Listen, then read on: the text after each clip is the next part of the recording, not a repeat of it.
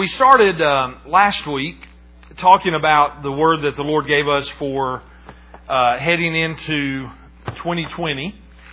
And, as the Lord started talking to me about this, He said that 2020 was going to be a year of clarity. It was going to be a year that we saw, we see like God sees, and we see it clearly. And that, it's one thing to be, I had to go to the eye doctor and it was time to get new contacts. So they dilated my eyes and they did all these tests, man. And it's crazy when you can't see clearly, it just messes everything up, and just disorients everything. We met with some good friends of ours that we were in ministry with a long time ago. And he's having some eyesight trouble, and he was sharing with us some of the challenges that he had. And I was just, man, after we left supper that night, I was just thanking the Lord. I was just thanking the Lord for my eyesight. There's so much that we take for granted that we don't really we forget to give God thanks for it until. Sometimes until we lose something, or till something is gone. But as we were eating with Tim and a good friend of ours, and he was sharing some of his challenges that, man, he can't drive anymore. He even has trouble reading, reading the scriptures and stuff. And he's a minister. He was a minister of the gospel. He was a pastor for a long time. And just thinking to myself, man, what would it be like if you lost your sight? So man, I spent some time just thanking the Lord that I had sight, amen, that I could see. Well, and even in that, the Bible tells us, and there's scriptures that talk about that there's people with eyes, but yet they can't see. And talking about spiritual things, there's people that sit in churches every Sunday, and sometimes even Wednesdays, Sunday nights, Wednesdays, and they still, spiritually speaking, they are still as blind as anybody, And that was true in Jesus' day. Jesus, when he had confrontations with the Pharisees and the Sadducees, he would say things like that. He'd say, "You search the Scripture daily," and he said, "And here I am standing right in front of you, and you can't even see me." So it was true in Jesus' day, and it's still true today.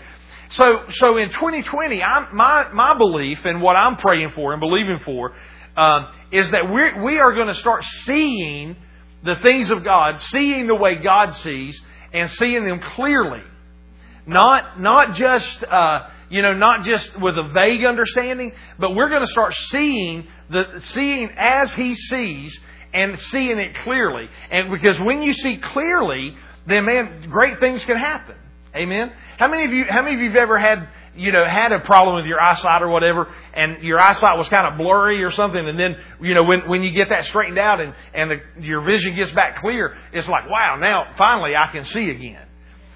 So it's a good thing, and it's a good thing to see clearly what God has in store for us. Amen. So here in James, this is the scripture that we talked about last week, and in James chapter 1, verse 22, he says. Be ye doers of the word, and not hearers only, deceiving your own selves. For if any man be a hearer of the word, and not a doer, he is likened to a man beholding his natural face in a glass or in a mirror. For he beholdeth himself, and he goes his way, and straightway he forgets what manner of man he was. So he said that if you're just a hearer of the word and you're not a doer, you don't apply the word. You're like somebody who looks in the mirror, you see yourself, you catch a glimpse, but then you forget what type of person you were. We got the picture up here that kind of like the picture that we're using for this series, and you see this kitten looking in the mirror, and in the mirror is the picture of this great lion. And the truth here is the truth. When God sees us, He sees us complete. He sees us as He created us to be. He sees us perfect. He sees us with not missing anything. So much of the time when we look in the mirror, whether it's the spiritual mirror or whether it's a physical mirror, we look into the mirror and all we see is our mistakes. All we see is our failures. All we see is just how many times we messed up.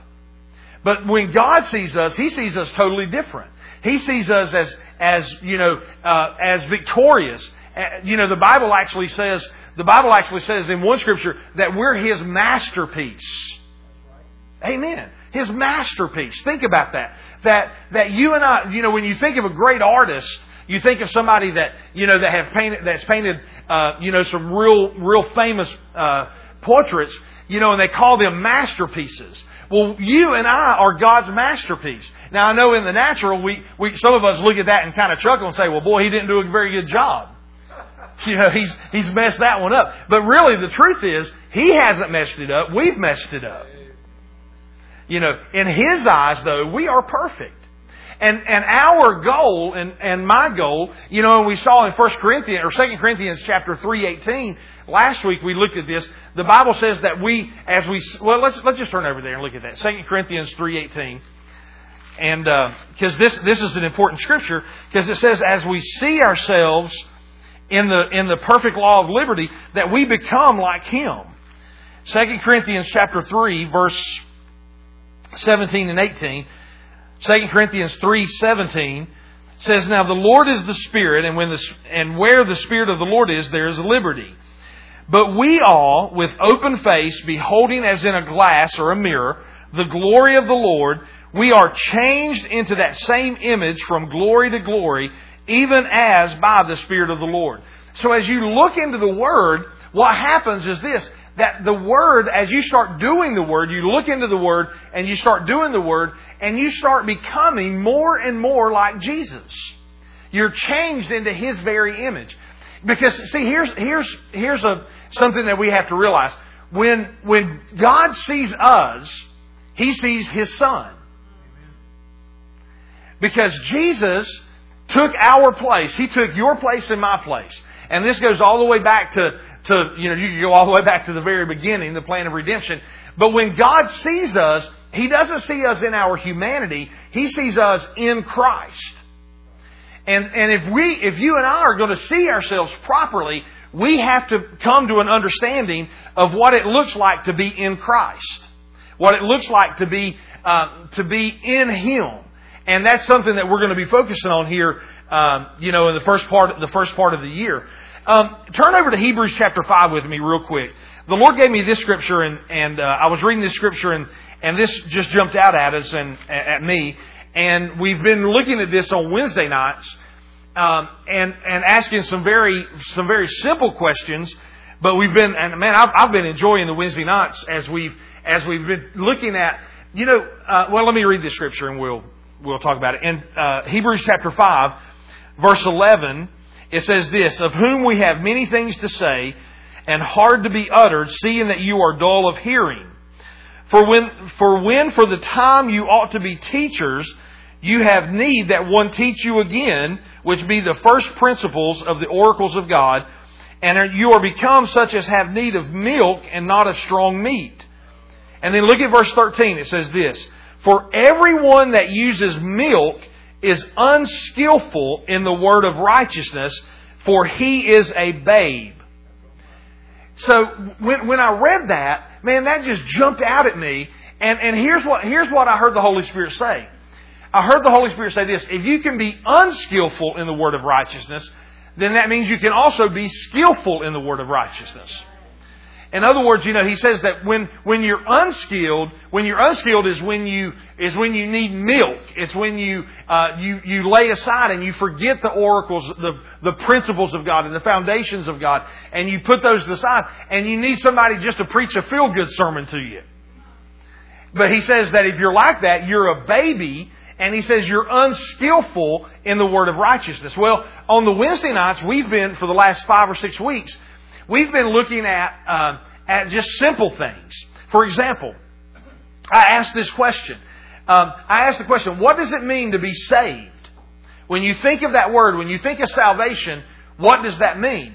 The majority of people would say it like this. The majority of people will answer that question, and they'll just say, well, being saved means that I'm no longer going to hell. When I die, I'll go to heaven.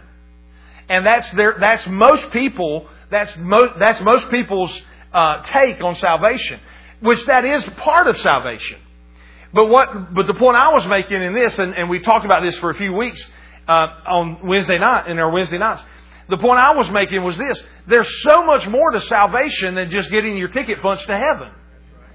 The word salvation, that word sozo in the Greek, that word encompasses not only salvation of your spirit, but it also encompasses healing, prosperity, deliverance. It's all of that together. Now, I grew up in a denominational church and a Southern Baptist, and they did a great job. I mean, they did a great job teaching about your need to have your spirit born again and to be saved. They did a great job of doing that. But after you were saved, they didn't tell you nothing else. It was always kind of like you just continually heard salvation messages. And, you know, they kind of just, to me, it felt like they just kind of left you out there floundering to do the best you could do. And I've said this, and I've heard a lot of other people say this as well. But if we taught healing as well as the Baptist and other denominations taught just that side of salvation, we wouldn't have sickness in the church. If we taught prosperity like people have taught salvation, then we wouldn't have poor people in the church.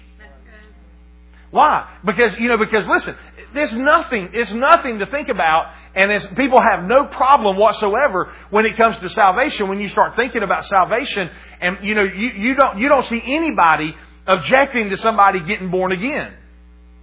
You know, when you hear somebody getting born again, you're like, praise God, that's great. But then when you start talking about healing, people start saying, oh no, wait a minute, brother, I don't know about that.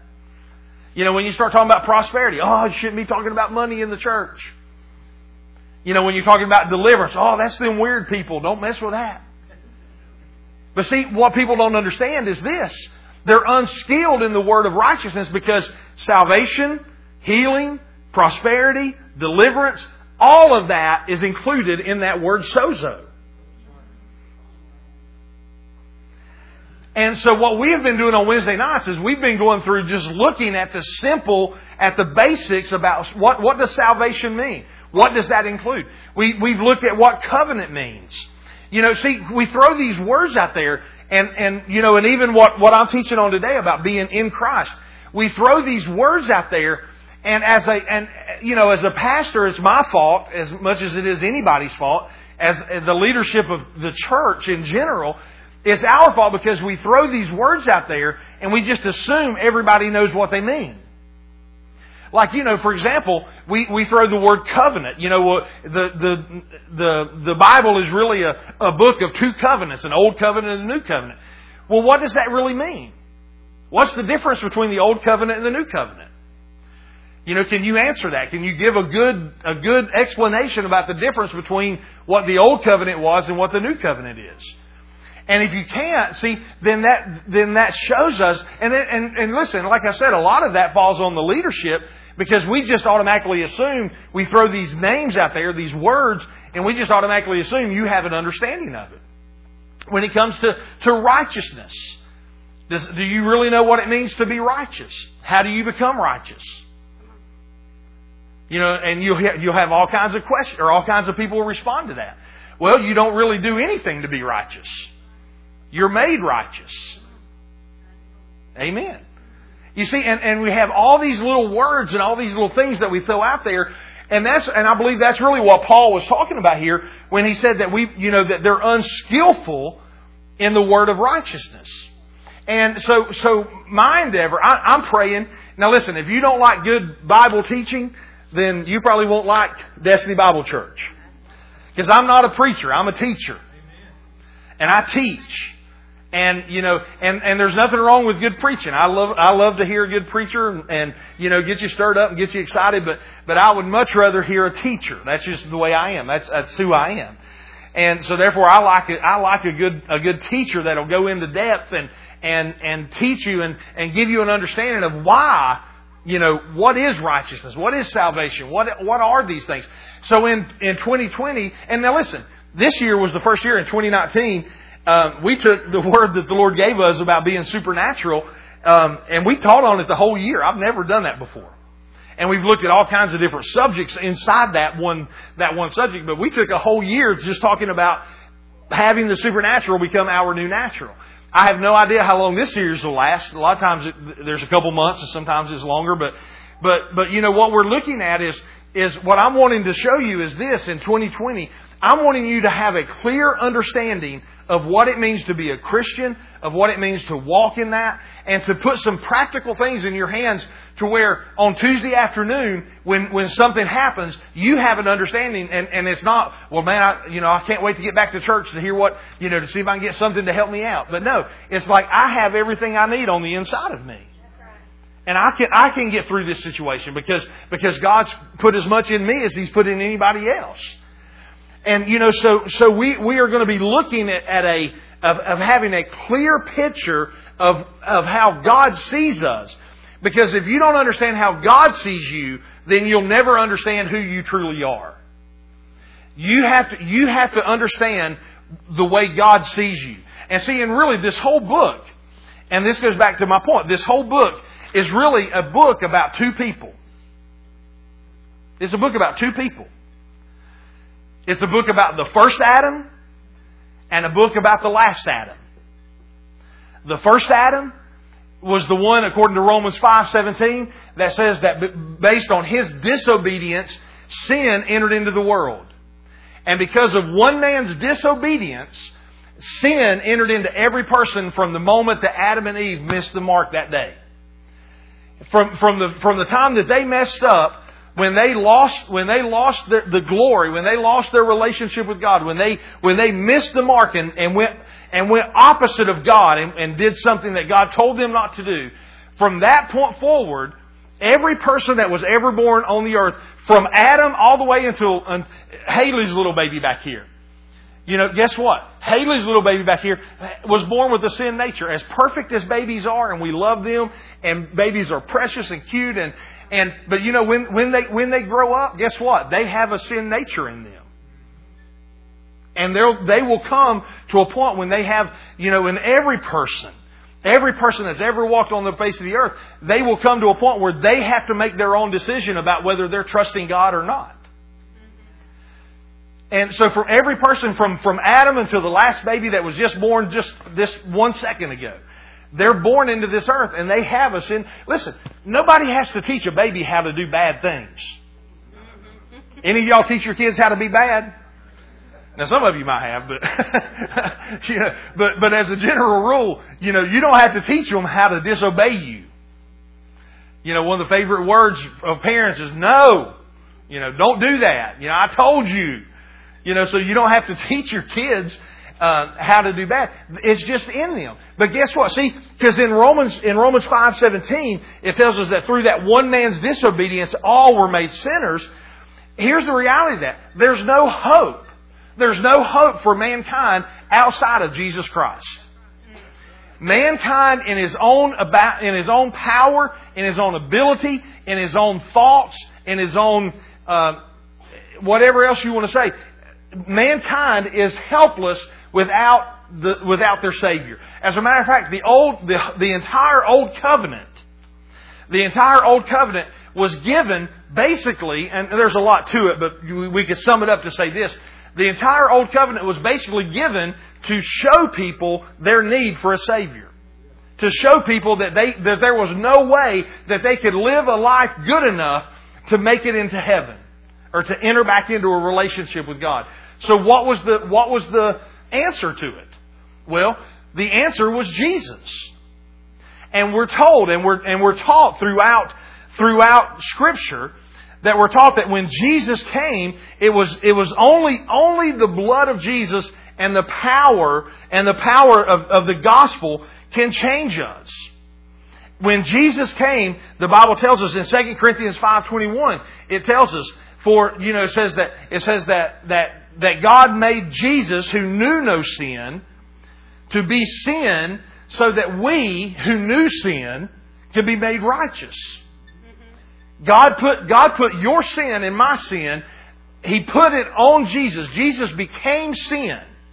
He took your failure, your sin, your you know, your mishaps and your everything that you had ever done, God, and for all of mankind, for the entire mankind, God put all of that sin on Jesus on the cross. And you might say, why would He do that? Well, you know, we've been looking at that actually on Wednesday nights. For those of you on Wednesday, some of this is, you've heard some of this before, but in the last couple of weeks. But the reason He did that was for one very important reason. Because when God put all of that on Jesus, that meant He took it off of us. He poured His wrath, He poured His anger, He poured all of that onto Jesus on the cross. And when Jesus died on the cross as your sin and as my sin, and then He died on the cross, and the Bible tells us that He was separated. God turned His back on Him, and that Jesus literally went into Hades for 3 days and 3 nights to pay the penalty that you and I owed. That's a sobering thought. You know, now all of us at times, growing up probably, if you've had siblings, you know, you did something and your brother or sister got the blame for it.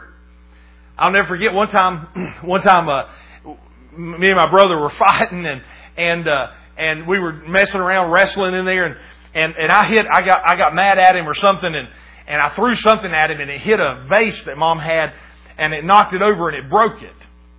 And you know, we both knew, man, we're in trouble. So my plan was, the very first thing I was going to do before he had a chance to, I was going to go tell on him.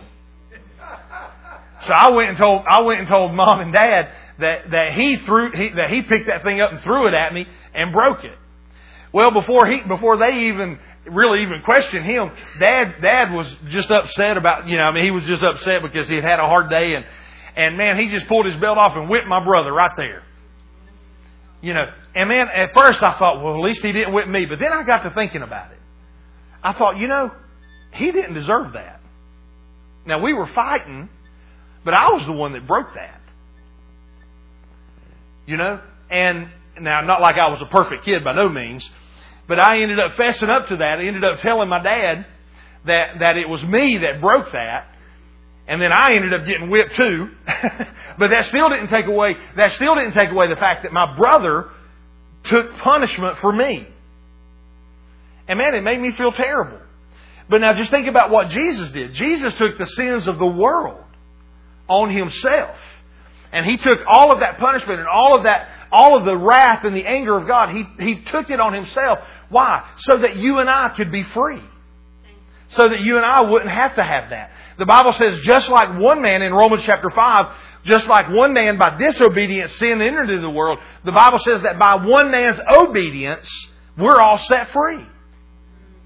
So just like Adam messed up, Jesus, who the Bible calls the last Adam, He came and obeyed instead of disobeyed, and because of His obedience, you and I now have what we call salvation. Because He died on the cross, and He was you know, in Hades. He was raised from the dead, and he took and offered His blood as the perfect sacrifice in heaven, and sat down at the right hand of the Father, saying, "My job's finished." And from that point forward, you and I are now, our sin is forgiven. Thank God for that. Amen. Now, if you're interested in more of that, we're talking about that on Wednesday nights, and we're going really in depth in that. So I encourage you to come out on Wednesday nights and be a part of that, or listen to it on the internet. You can download those and listen to it on our podcast and different things.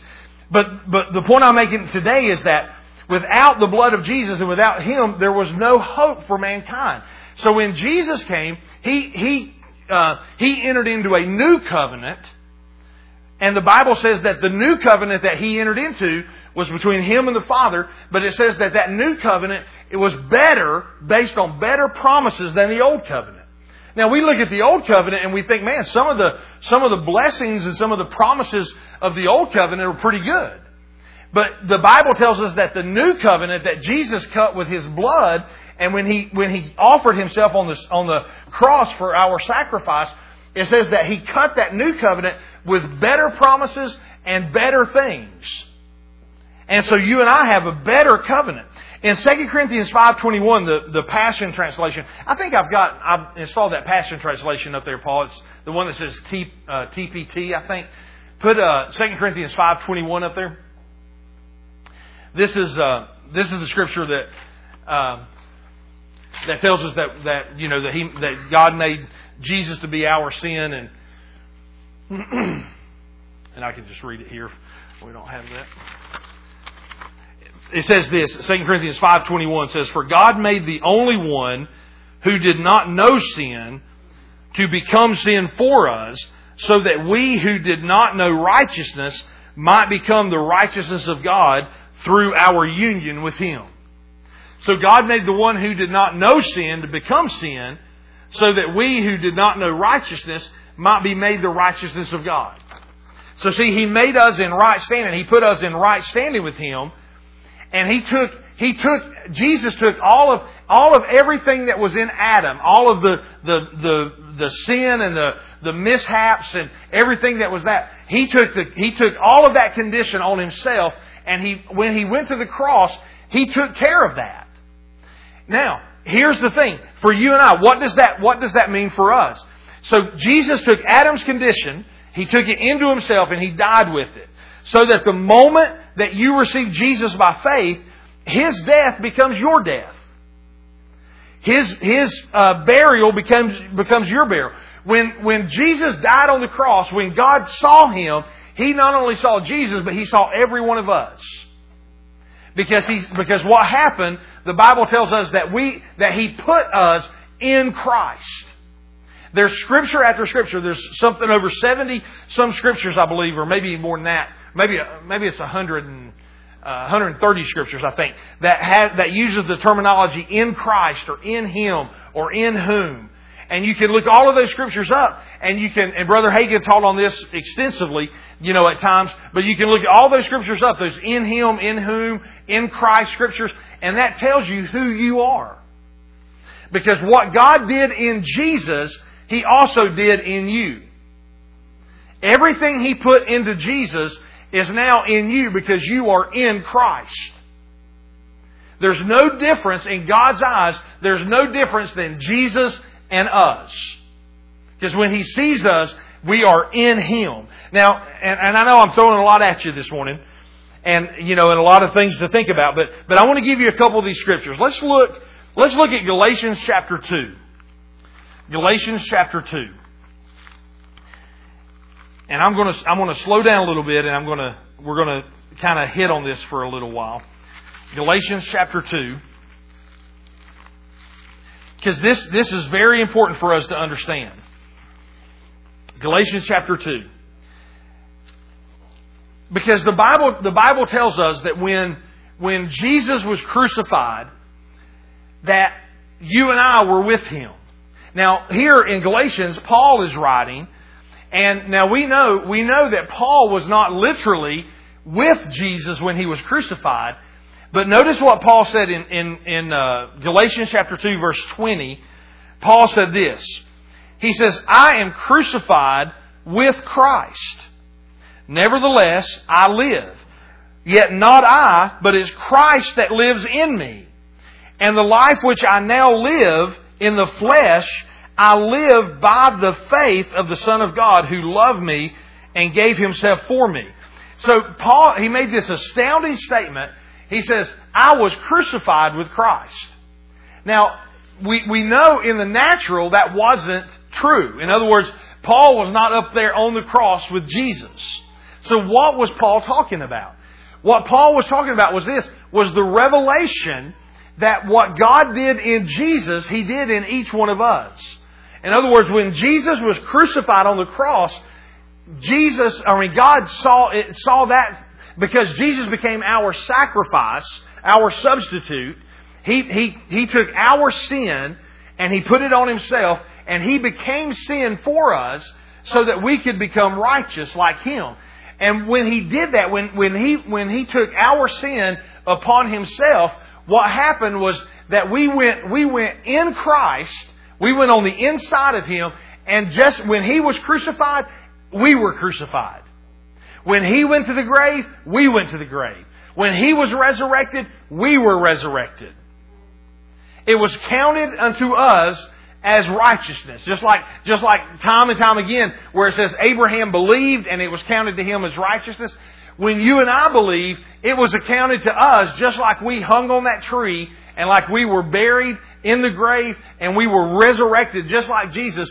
In God's eyes, that's what happened to you and me. And that's a wonderful thing because that means we don't have to go through that. That means we don't have to, we don't have to endure the pain and the suffering that Jesus went through. Amen. Look at the Amplified Version says this. Let's look at a couple different translations here. The Amplified Version says this: I have been crucified with Christ. In Him, I have shared His crucifixion. It is no longer I who live, but Christ the Messiah lives in me. And the life I now live in the body, I live by faith in and by adherence to and reliance on and complete trust in the Son of God who loved me and gave Himself up for me. So here's what happened. When Jesus died on the cross, you and I died with Him. When He was resurrected, now no longer is it just you living, but now Christ actually lives on the inside of you. You see, we swap places. Just like Jesus took our place on the cross, now He comes and lives on the inside of us, and by faith in Him, it's actually His faith, but we use His faith and we put faith in the fact that He did it. By His faith, we believe that God looks at us now and sees us as totally free, totally sinless, like He sees us as His own Son, complete. Now, let me read this. I've been reading the Mirror Bible. BJ got me the Mirror Bible, and it's a paraphrase, but it's a guy that wrote it from the standpoint of. He wrote it from the standpoint of identity, understanding who we are. And it's just an incredible, some of his revelation about some of these scriptures is just really, really eye-opening. I don't have it on the screen, so I'll just have to read it to you. But here in Galatians chapter 2, and I want to read a couple verses above this to get down before I get down to verse 20, but because in the first part of Galatians 2, Paul's talking about how he confronted Peter.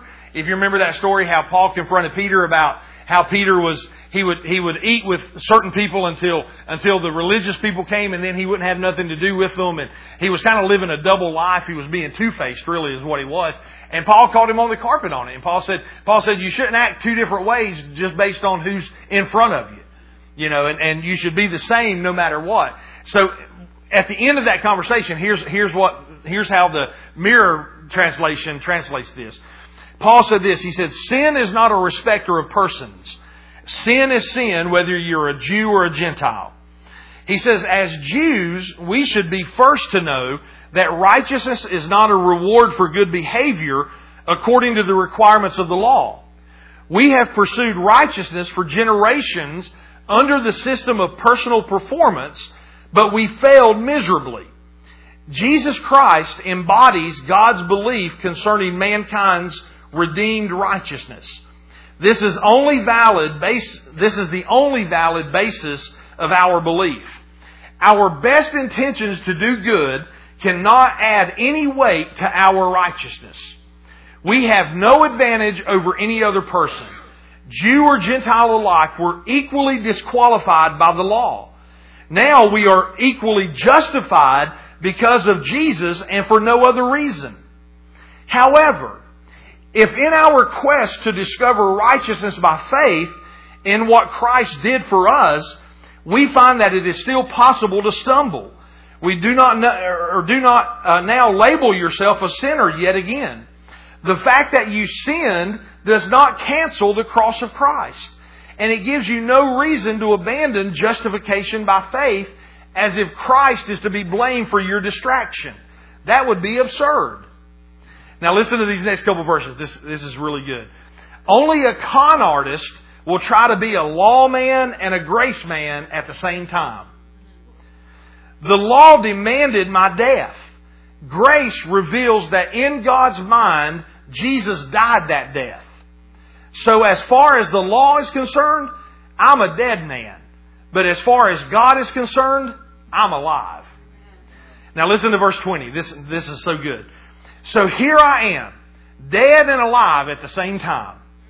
I'm dead to the old me I was trying to be, and I'm alive to the real me, which is Christ in me. Co-crucified, now I'm co-alive. What a glorious entanglement. I was in Him in His death. Now I discover that He is infused in me in my life. For the first time, I'm free to be me in my skin, immersed in His faith in our joint sonship. He loves me and He believes in me. He is God's gift to me. Boy, isn't that good? He said, what a great problem to have. He said, what a great entanglement. I'm dead and alive at the same time. I'm dead to the old me. My old man is dead, but I'm alive in Christ. I'm free to be me. Why am I free to be me? Because now Christ lives in me. I'm free to be the real me that God created me to be. The only way I can be the real me is if my old man stays dead. Because if my old man gets resurrected and I bring back my old man, what's going to happen? I'm going to be in the flesh. And I'm going to have carnal things in my life that's going to go against what God has for me. And that's a dangerous place to be, because we find that what happens is that when we try to mix the two, we end up with something that God never intended. There's no way you can mix law and grace together. You know, it's either you're going to live by the law or you're going to live by grace. The moment that you try to bring the law back into grace is the moment that you have to do 100% of the law. I told you that the Old Covenant was really given to prove to you that there was no way you could keep it. You could not keep the law. There's no way that you could keep 100% of the law. In other words, we would fail every single day of our lives if we had to keep the law. But thank God that Jesus died on the cross and He fulfilled the law, and He created a new covenant, and under that new covenant now we have grace, and because of that grace, you and I are set free from the bondage of the law and that old man, and now we have the freedom to live as the new man. That's awesome. You know, and like he said, only a con artist would try to have the old man and the new man together. In other words, you have to choose which one you want to be. You have to choose whether you want to be under the law or whether you want to be under grace. Now listen, if you want to live under the law, have your best. Have your best shot at it, but I can promise you this, you're going to fail. Under the new man, under grace, man, enjoy your life with Him. But that doesn't, you know, and you've heard me teach on grace many times. That doesn't mean that you can live any way you want to live. Titus teaches us this. Titus says this, that the grace of God leads us away from sin. And it teaches us how to live a holy life, how to live a clean life, how to live a righteous life. And if you ever hear anybody teaching that because you're under grace you can live in sin and be okay with it, that's false.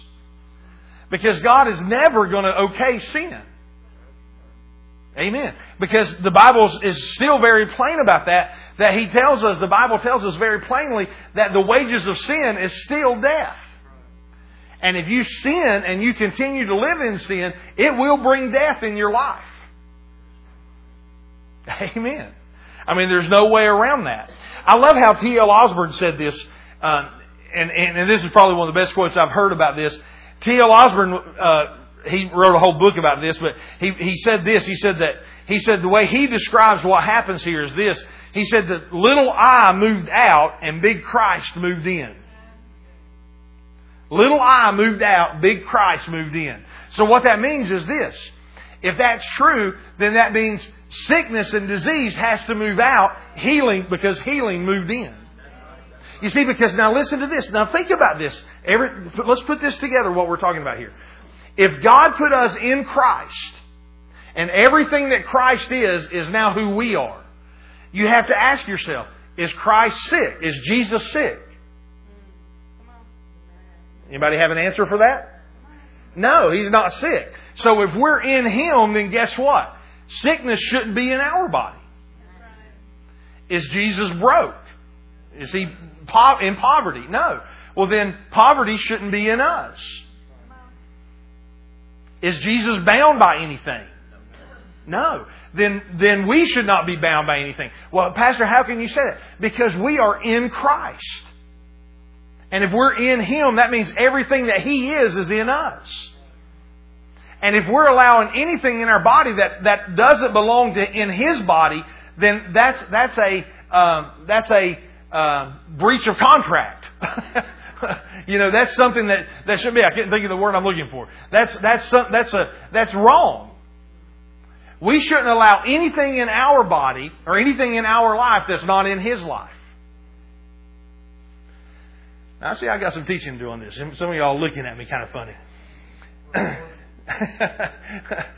Let's look at this scripture. Look at, in Colossians 1:27. It says this. Let's turn over to Colossians, just one or two books to your right there. Colossians 1:27. Paul made this statement. He said, we'll just look at verse 27. He says this. Well, look at verse 26. He says, even the mystery which has been hid from ages and from generations, but now is made manifest to His saints, to whom God would make known what is the riches of the glory of this mystery among the Gentiles, which is Christ in you, the hope of glory. Christ in you, the hope of glory. Now, what Paul was talking about there was this. He said that it's been a mystery from the start of time up until this time when Paul is teaching this. He said it's been a mystery what this Christ in you really was. Think about the prophets. Think about Isaiah and Jeremiah and Ezekiel and even Moses and all going all the way back. When they taught, when they were writing, when God was giving them things, and they started talking about Christ in you and God in you, they had no understanding of what that meant. You know, because in their time, God did not live on the inside the human body. He would come upon people, but He didn't live on the inside of them. I'm telling you, they yearned and longed for the day that you and I are living in. You've heard me say this many times in many different ways, but I'm convinced when we get to heaven, when we see Elijah and Moses and Abraham and all these guys, they're going to come running up to us and say, what was it like? What was it like? And we're going to be like, what are you talking about?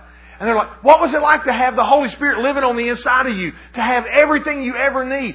For Him never to leave you. 124 hours a day. 7 days a week. He never left you. What was it like? You know, and they would probably be like, you would never be defeated. Nobody could ever harm you. Nothing could ever stop you because you got God living 24/7 on the inside of you. And we're all going to be saying, well, yeah, well, I barely made it. You know, by the skin of my teeth, I made it into heaven. And they're going to be saying, what? You have God living on the inside of you and you struggled? Think about that. They yearned and longed for the day that you and I live in. The mystery of the Gentiles, the mystery of the prophets of old was Christ in you, the hope of glory. Now, listen to this from the both of these are really good in the Mirror Bible. In Colossians, let me pull this up here. Colossians 1. And let's see.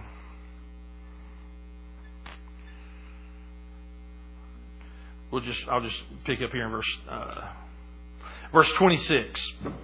He says, mankind's most sought-after quest, the mystery which has remained elusive and concealed for ages and generations, is now fully realized in our redeemed innocence. Now listen to verse 27. This is incredible. Within us, God is delighted to exhibit the priceless treasure of this glorious unveiling of Christ's indwelling in order that every person on the planet, whoever they are, may now come to the greatest discovery of all time and recognize Christ in them as in a mirror. He is the desire of the nations, and He completes their every expectation. Listen to that. Isn't that awesome? That within us, God is delighted to exhibit the priceless treasure of this glorious unveiling of Christ indwelling in order that every person on the planet, whoever they are, may now come to the greatest discovery of all time and recognize Christ in them as in a mirror. What was he talking about that? In other words, remember we read the scripture in 2 Corinthians where it says that when we look in the mirror, we're transformed glory to glory to look just like Jesus. The greatest mystery of all time. What would it look like to have Christ living on the inside of us? What would it look like to not just live our life for ourselves, but to live our life with Christ living on the inside of us? That's why Paul said, he said, I live, but it's no longer I that live, but it's Christ in me that liveth. What if you could have an inside track to the mind of Christ? And every time that every moment, every thought you had, every situation that you run up against, everything that you face in life, you could know exactly what God was thinking about it. And you could respond just like God. That would be pretty awesome, wouldn't it? Well, guess what? We have that. We have the Holy Spirit living on the inside of us. There's a scripture that says that, we don't have to go up to the heavens or down to the bottom of the sea to find Him. He's here. He's living on the inside of every one of us. It's the mystery of the generations past to what God was talking about. And it's revealed to you and I. What is that mystery? The fact that Christ lives on the inside of us. And because He lives on the inside of us, that means that we're never alone. We're never by ourselves. We're never without help. Why? Because we have Christ in us. Now, it's one thing to say that we're in Christ, and we are in Christ, and we look a whole lot better in Christ than out of Him. I promise you that. And if you're not impressed with who you are, you just haven't looked at Jesus lately. Because you look just like Jesus. Your spirit man, now listen, your spirit man looks just like Jesus. Now our soul, our outward man, all of the things that God left for us to deal with. Now, that might be a different story. That's the reason that the Bible tells us also, it says that the Word is for the saving of our soul. You see, we have been saved, we are being saved, and then one day we will be saved. It's a progression. Our spirit man's saved, we're born again, but our soul, in this very moment, even right now, as we're looking into the mirror of God's Word, our soul is being saved even as we're talking. We're seeing ourselves. We're being changed into His image. And then guess what? One day, when we get to heaven, we'll be saved forever from the fact that we'll never have another bad day in our life. We'll be eternally saved. Amen. And you see, so here's what this is. This Word is a mirror. And we look at this Word, and we have to realize, you see, because if we're going to see clearly here, and let me pull all this together. I've been scattered today. I've been in all kinds of different directions. If we're going to see clearly, and we're going to understand the way God sees us, then we're going to have to understand what He did in us. We're going to have to understand who we are. If you don't understand who you are, you'll never see yourself as who God created you to be. I was telling the Foundations class this. I was reading a book this week, and he made this statement in it. He said that, like, he was telling the story of Peter, Simon Peter, when Jesus was when Jesus asked him the question. I think it was in Matthew 15 or somewhere, and I can't remember exactly the reference now. But Jesus asked him the question. He said, "Who do men say that I am?" And, you know, they were saying, "Oh, some say Elijah, some say Isaiah, some, you know." And then Jesus asked them the next important question. He says, "Well, who do you say that I am?" And, you know, that's when Peter jumped up and said, he said, "You're the Christ, the Son of the living God." And Jesus looked at him and said, "Peter," he says, "Simon," he says, "you didn't get that revelation from earth." He said, "You got that revelation from heaven." But he made this statement. He said, "No longer will your name be called Simon, but," he said, "now your name will be Peter." And he said, "Upon this rock I'll build my church." But what happened was this. When Peter, or Simon at the time, when Simon saw who Jesus really was, then Jesus showed Simon who he really was. And it's not until you see Jesus that you'll understand who you are. Because when you see Him, then you'll understand who He's called you to be. And see, so much of the time, we try to understand who we are without getting a revelation of who Jesus is. And you can't do that because you're in Him. You're in Christ. And He's in you. So if you want to get a picture of who you are, then find Jesus in the Word and say, "That's who I am." Now, you're not a Savior, don't get me wrong, I'm not saying that, and you're not God, and, you know, I'm not saying that. You understand that. What I'm saying is this. When you see who He is, and you see everything that He has, that's who you are and what you have. And we have to, and until we see ourselves like that, we'll never walk in that. If you see yourself as somebody who's just a failure, somebody who messes up all the time, who never can do anything right, then guess what? That's the way you're going to stay. You have to start looking in this book, looking in the mirror, and start seeing yourself the way God sees you. You got to see yourself righteous. You got to see yourself holy. You got to see yourself victorious. You got to see yourself as an overcomer. You got to see yourself with having everything you need to succeed, to overcome, to face any battle you'll ever face. You have to see yourself as someone who can do that. The picture right here. You've got to look in, even though you know on the outside you're that little kitten who can't do anything, you've got to see yourself as the man or woman of God that He says that you are in His Word. And until you see that picture, until you can get that picture in your head, until you can look in the Word of God and say, "This is who I am," then you'll stay defeated.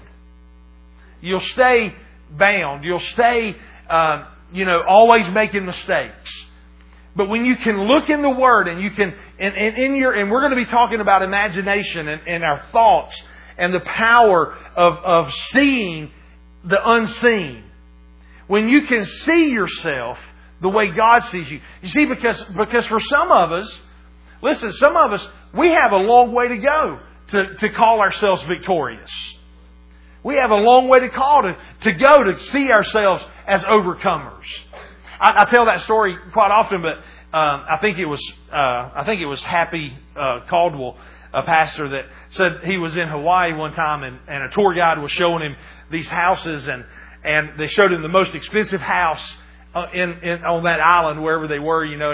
And they told him how many millions of dollars this house cost and everything. And Happy said, you know, he said he just come out of his mouth before he even realized it. He just said, "I can't see myself living in a house like that." And he said no sooner than he got it out of his mouth, he said on the inside the Holy Spirit rose up and said, "Don't worry, you never will." In other words, what the Holy Spirit was telling him was this: until you can see yourself doing it, you never will.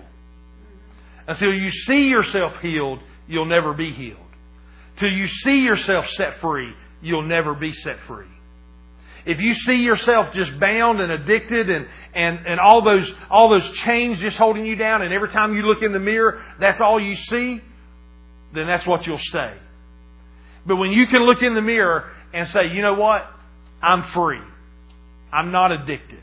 I'm not bound by this."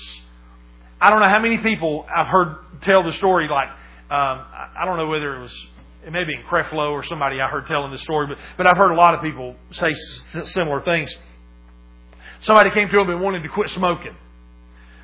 And they said, you know, can you tell me how to quit smoking?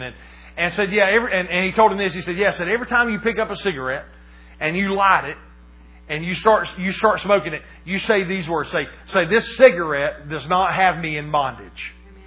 I am not addicted to cigarettes. And the guy's like, what are you talking about? Even while I'm smoking it? And he said, yeah, even while you're smoking it. He said, every time you light one up, he said, you just say, I am not addicted to cigarettes. This will be the last cigarette I ever smoke. You know, this thing does not have me in bondage. This thing does not have, you know, this thing does not control my life. And so he left and he told me, he said, all right, I'll do it.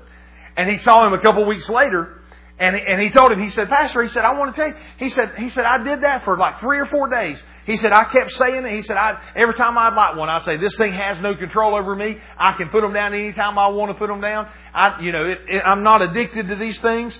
And he said, I said it every time. And he said, all of a sudden one day, he said, it was after just a couple of weeks or something. He said, I come to the realization, these things don't have control over me. I can lay this down. And he said, you know what? I made the decision that day that I wasn't going to smoke anymore. And he said, I laid them down, and he said, I hadn't picked them back up. See, what happened in that? What happened was this. That guy finally saw himself as being free. He saw, you know, Brother Hagin called it schooling yourself into faith. He said, you can school yourself into faith. In other words, you know, you can say it and keep saying it until finally your spirit man picks up on it. Until your flesh picks up on it, really. Your spirit man is free. You know, you keep saying it until the outward man says, you know what, I agree with my spirit man. I'm not addicted. This thing has no control over me. And if you're serious about it, listen, if you're serious about it, you can break any addiction like that. You know, I heard one person put it this way, you know, the only sin that we commit is the ones we want to. You know, when you get to the place where you don't want to do it. Now, listen, we've all been caught in cycles where we're doing things and we say we don't want to do it. But in reality, we do it again because we want to. Now, I know that may be hard to hear, but it's true. You know, when you get to the place, and how many testimonies have you heard where when you get to the place where you get sick and tired of being sick and tired, you do something. When you get to the place where you say, you know what, I'm not going to let this have control over me anymore. I'm through with it. I'm going to lay it down, and this is not going to control me anymore. When you get to that place, guess what? You can lay it down. Why? Because you have Christ in you. It's Christ in you. It's Christ. You know, listen, the next time you're struggling with something, the next time you're struggling with an addiction or a sin or something that's going on in your life, stop for a moment and just repeat those words. Say, I have Christ in me. And meditate on that. Christ is living on the inside of me. Why am I doing this? Why am I allowing my flesh to do this? I have Christ in me. And just watch and see if just seeing yourself with Christ living on the inside of you, when you see yourself that way, you'll be set free from things that have held you in bondage for years. Why? Because the power of Christ sets you free. There's freedom in Him. There's freedom in His name. There's freedom in the blood. There's freedom in what He did for you on the cross. Listen, the Bible is the story of two men. The old man, the old Adam, the first Adam, and the last Adam. And the question is this. Which one do you identify with? Which one do you see yourself with? Because the reality is you see yourself with one of the two of them. If you see yourself with the first Adam, then you see failure, you see mistakes, you see mess-ups, you know, you see just complete failure. But when you start seeing yourself with the last Adam, Jesus, you start seeing perfection. You start seeing righteousness, holiness. You start seeing victory, overcoming. And that's what He did for us. That's the hope. That's Christ in me, the hope of glory. And when we see ourselves, 2 Corinthians 3:18, when we see ourselves, we're transformed into His image from glory to glory to glory. The more you see Him, the more you'll want to be like Him. The more you taste of Him, the more you'll want of Him. The more time you spend with Him, the more time you'll want to spend with Him. What's happening? You're being transformed. You're being from glory to glory to glory. You're seeing yourself. You're not forgetting who you look like. Because what will happen when you start seeing yourself like Him, when you step out and all of a sudden that urge to do something or that urge to go somewhere or to take something or whatever that urge is, then all of a sudden you'll start saying, you'll take a step that way and you'll say, wait a minute. That's not like Him. I need to go this way. And you'll find yourself walking away from that. Why? Because you're being changed into His image. Amen. Amen. All right. Well, I hope I didn't confuse you too bad. Amen. So I just encourage you. I encourage you this week. See yourself like Him. See yourself. Find Jesus in the Word. Find yourself in the Word. And as you do that, just continually repeat that phrase. Christ in me. I have Christ living in me. Christ in me, the hope of glory. Man, that'll set you free. Amen. Well, let me pray for you. Hallelujah. Well, Father, I pray this morning